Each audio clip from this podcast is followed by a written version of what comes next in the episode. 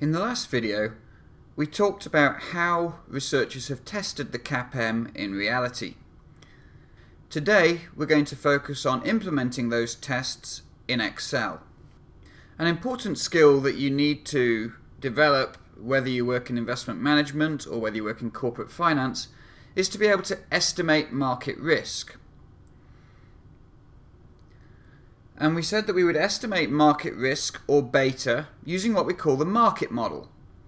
And we will run a regression where the dependent variable are the returns on Merck and the independent variable are the returns on the market.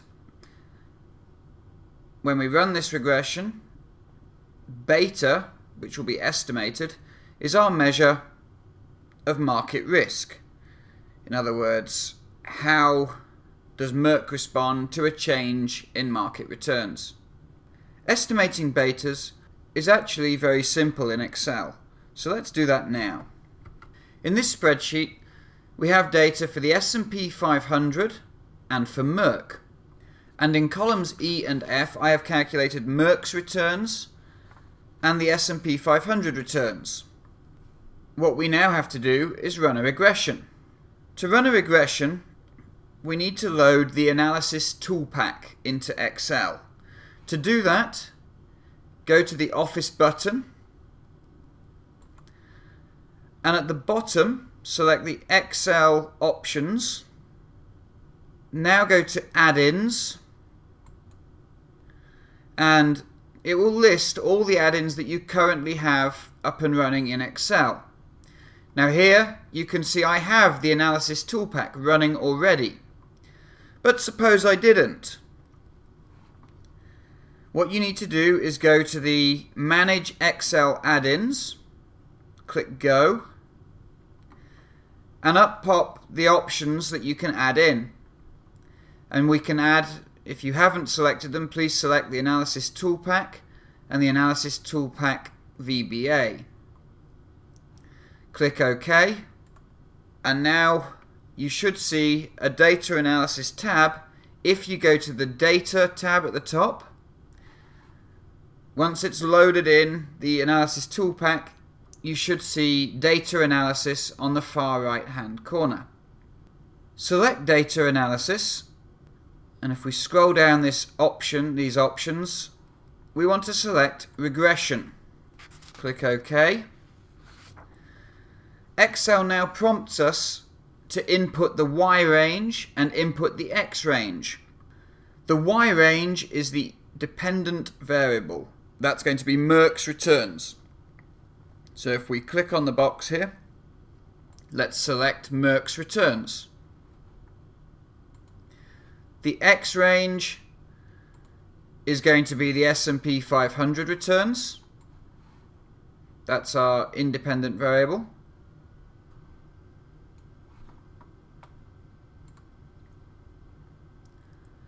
We want to output the analysis to a new worksheet and we'll call that worksheet beta. To run the regression, we just click OK. And Excel automatically creates a new worksheet with the regression results in it. We have some summary regression statistics at the top. We don't need to worry too much about these statistics for the time being. What we're interested in are the coefficients. In particular, what we care about is the slope coefficient. That's going to be our beta estimate. Based on the regression we've just run, the estimate of the beta, so the estimate of market risk for Merck, is equal to 0.85459. And if we look across, we have lots of useful information about this estimate of beta. We have the standard error. And the standard error, remember, reflects the uncertainty there is about our estimate. We also have we also have some information labeled lower 95% and upper 95%. What these two bits of data mean is that there is a 95% probability that the true value of beta for Merck ranges between the lower value and the upper value. In this case, there's a 95% chance that the true value of Merck's beta is between 0.33 and 1.37. That implies there's an awful lot of uncertainty about the true value of the beta for Merck. Does this matter? The answer is yes. If we go back to PowerPoint, to calculate the expected returns for Merck, we need to have the risk-free rate, which we're going to assume is equal to 4%. We need to have the beta for Merck, and we know that is going to be equal to 0.85. And we need to have the expected annual market risk premium, which we think is about 8%. With all these numbers, we can now calculate the expected return for Merck. And that's going to be equal to the risk-free rate plus beta times by the expected market risk premium, which gives us about 10.8% per year. So if Merck was thinking about making an investment in a project the discount rate they would use that reflects the riskiness of that project is likely to be around 10.8% per year. But now remember that we're quite uncertain about the true value of the beta for Merck.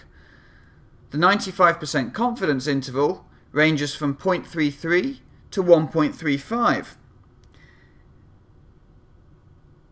This translates into a 95% confidence interval in terms of expected returns of 6.6% all the way up to 15% per year.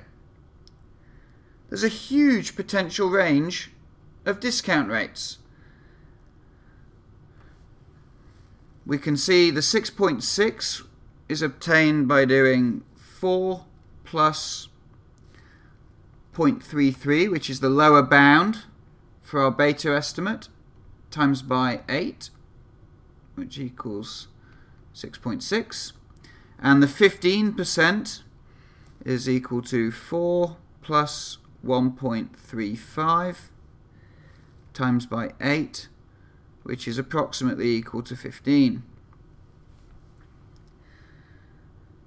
So there's a word of caution whenever you are calculating discount rates or thinking about expected returns. When you use an estimate of beta, there is often considerable uncertainty. And remember that when you're thinking about discount rates or thinking about expected returns from a stock going forwards. Now let's turn our attention to testing the CAPM. In the last video we talked about two tests of the CAPM. But we're only going to focus on the second test in class. We're going to ignore the first test because there are an awful lot of statistical difficulties there. And rather than do a poor job testing the CAPM, we're just going to ignore the cross-sectional tests in this class. Instead, we're going to focus on implementing tests for the time series approach.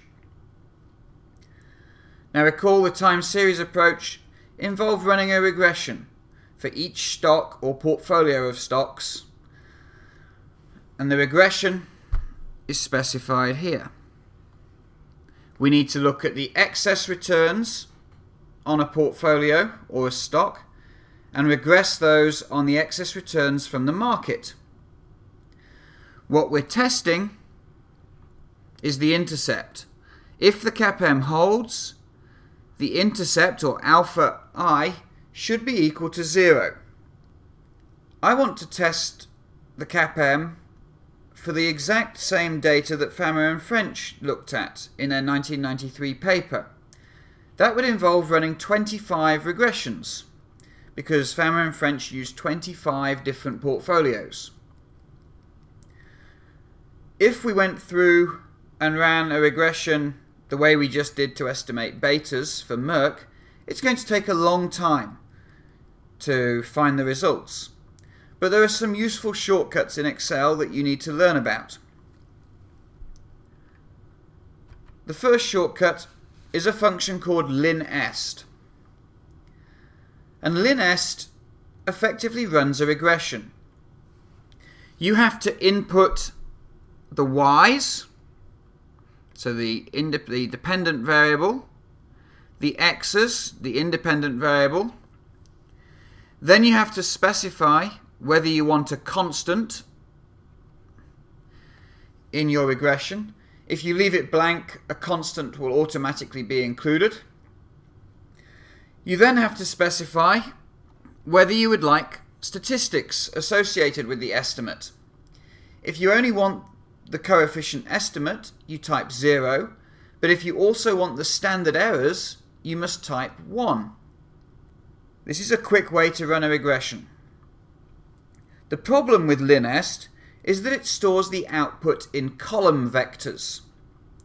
There's one column for each independent variable and one column for the constant if a constant is specified in the regression.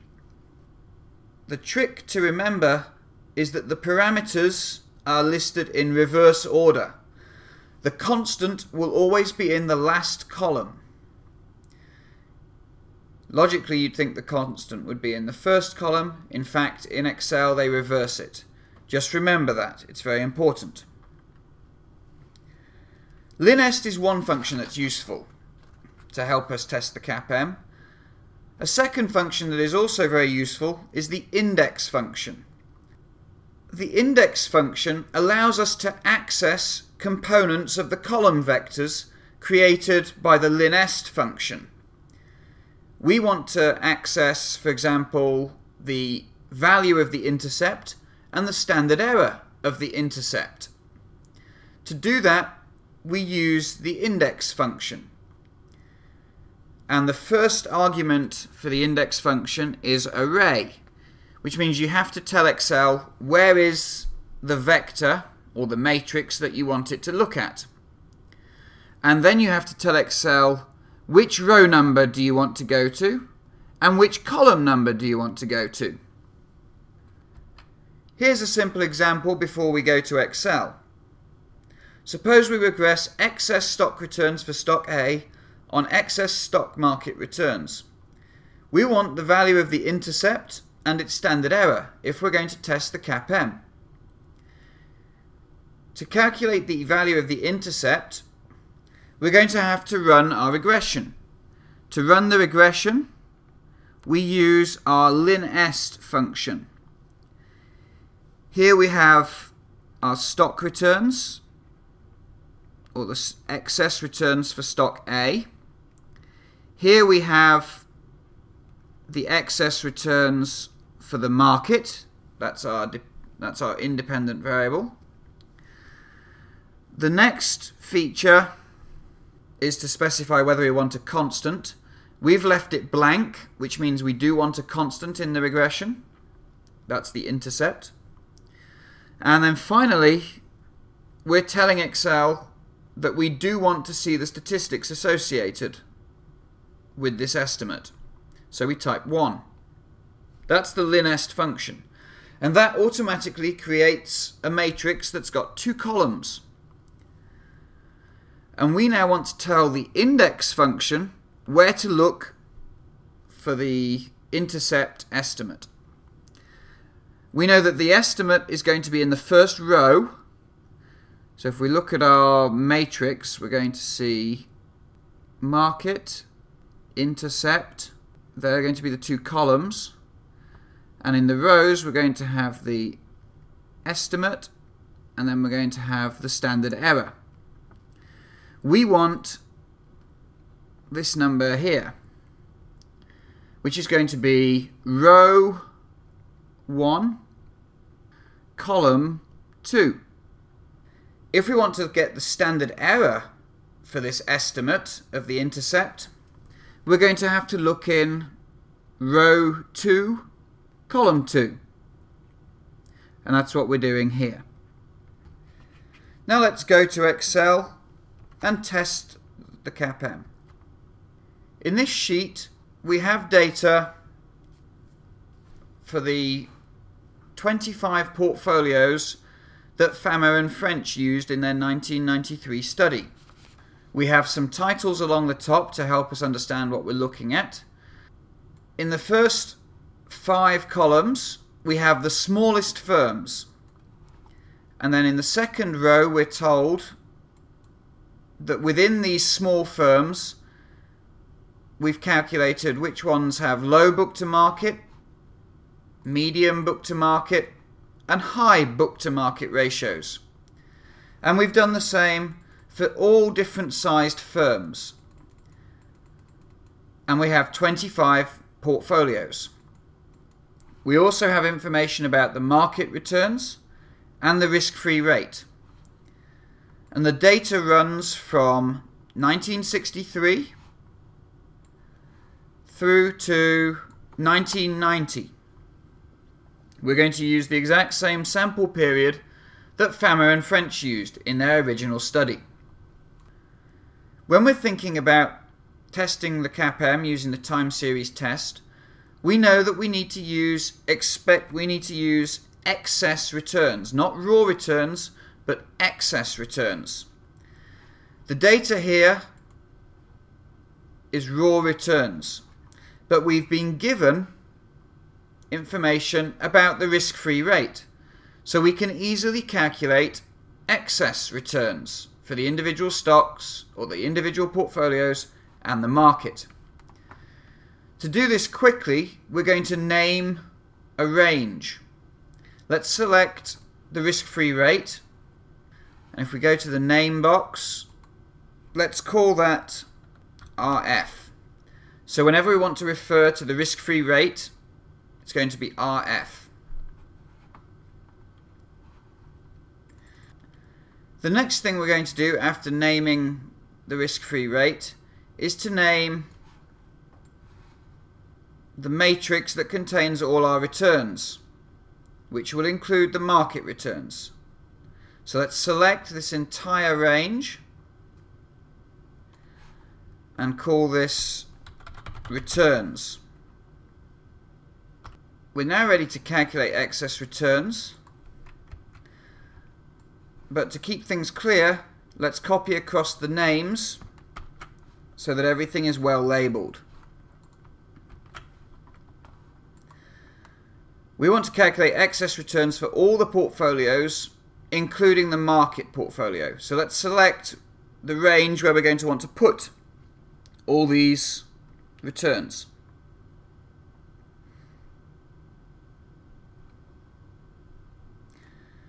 In the formula bar, we're now going to type equals, and we're going to do returns minus the risk-free rate. Do not press enter. This is going to be what we call a matrix operation. So we're going to press Control Shift and enter. And Excel will automatically calculate excess returns for all the portfolios immediately. So Control Shift enter. Excel has now calculated all the excess returns. And you can check this manually if you would like. So, for example, let's take the low portfolio. The excess returns on the low portfolio in 1963 should be equal to the raw return minus the risk-free rate for that same month. And we see we get the same number as we got from our matrix operation. So we have very quickly calculated excess returns for all 25 portfolios, including the market.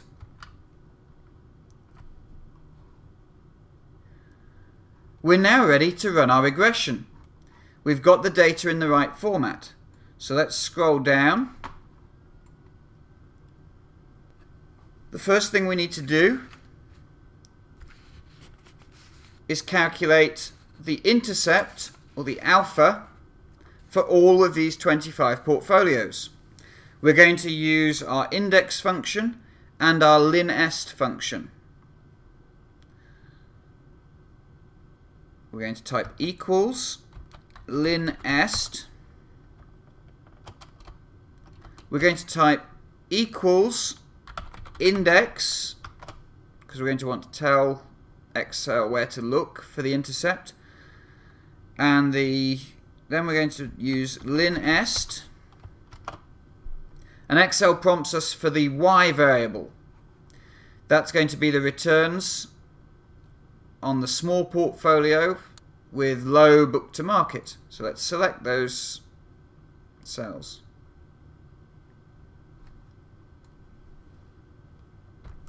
Comma. We now need to enter the known x's. The independent variable. That's going to be excess returns on the market. Let's select those.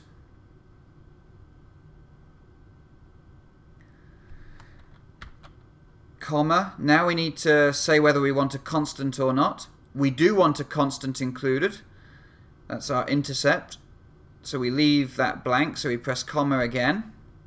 Do we want statistics? The answer is yes, so we press 1. Then we close brackets. That closes off the linest function. Now we just have to tell Excel where the index function has to look. And we know that to get the intercept value, we want to look in row 1, column 2. Close the brackets, hit enter, and we now have our estimate of the alpha. We need to do the same for the standard error.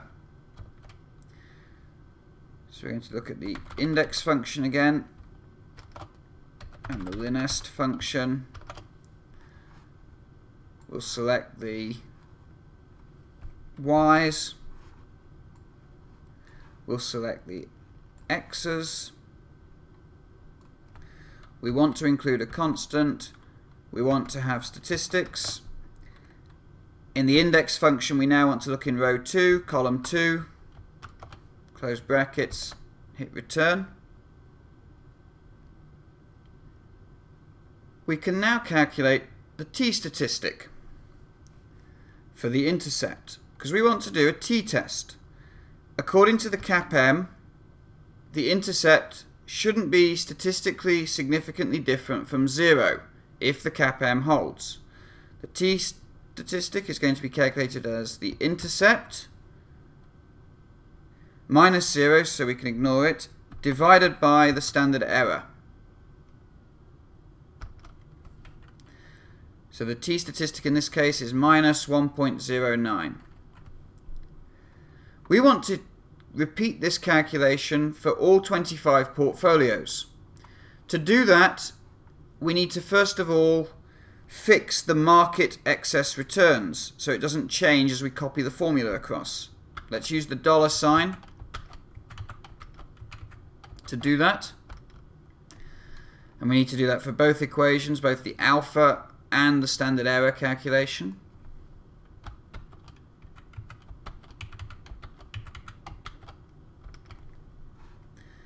Now we can select these three cells and copy them across. We've now conducted the same test that Fama and French conducted in 1993. Now, if you recall, Fama and French said that it was smaller firms with high book to market ratios for which there were positive alphas. Across the top here we can see we're looking at small firms and we want to look at high book to market ratios. Look what happens as we start with, so we're in the small firms here. As we move from low book to market to high book to market, we see exactly what Fama and French were talking about. The alpha estimate goes from slightly negative to being positive. The t statistic goes from being less than 2, or the absolute value is less than 2, and as we get to the high book to market firms, the t statistic is greater than 2. If we look at the slightly larger firms, we see the same pattern. The alphas increase as we go to the high book to market firms, and so do the t statistics.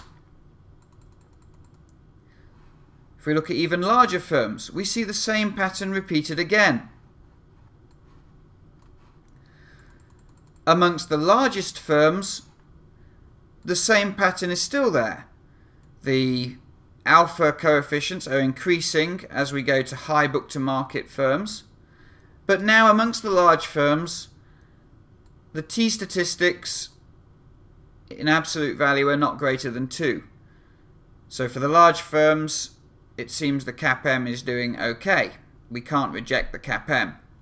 But for small firms, it's exactly like Fama and French said. The CAPM doesn't seem to be working. We've now conducted a time series test of the CAPM. That's all I want to cover in this lecture.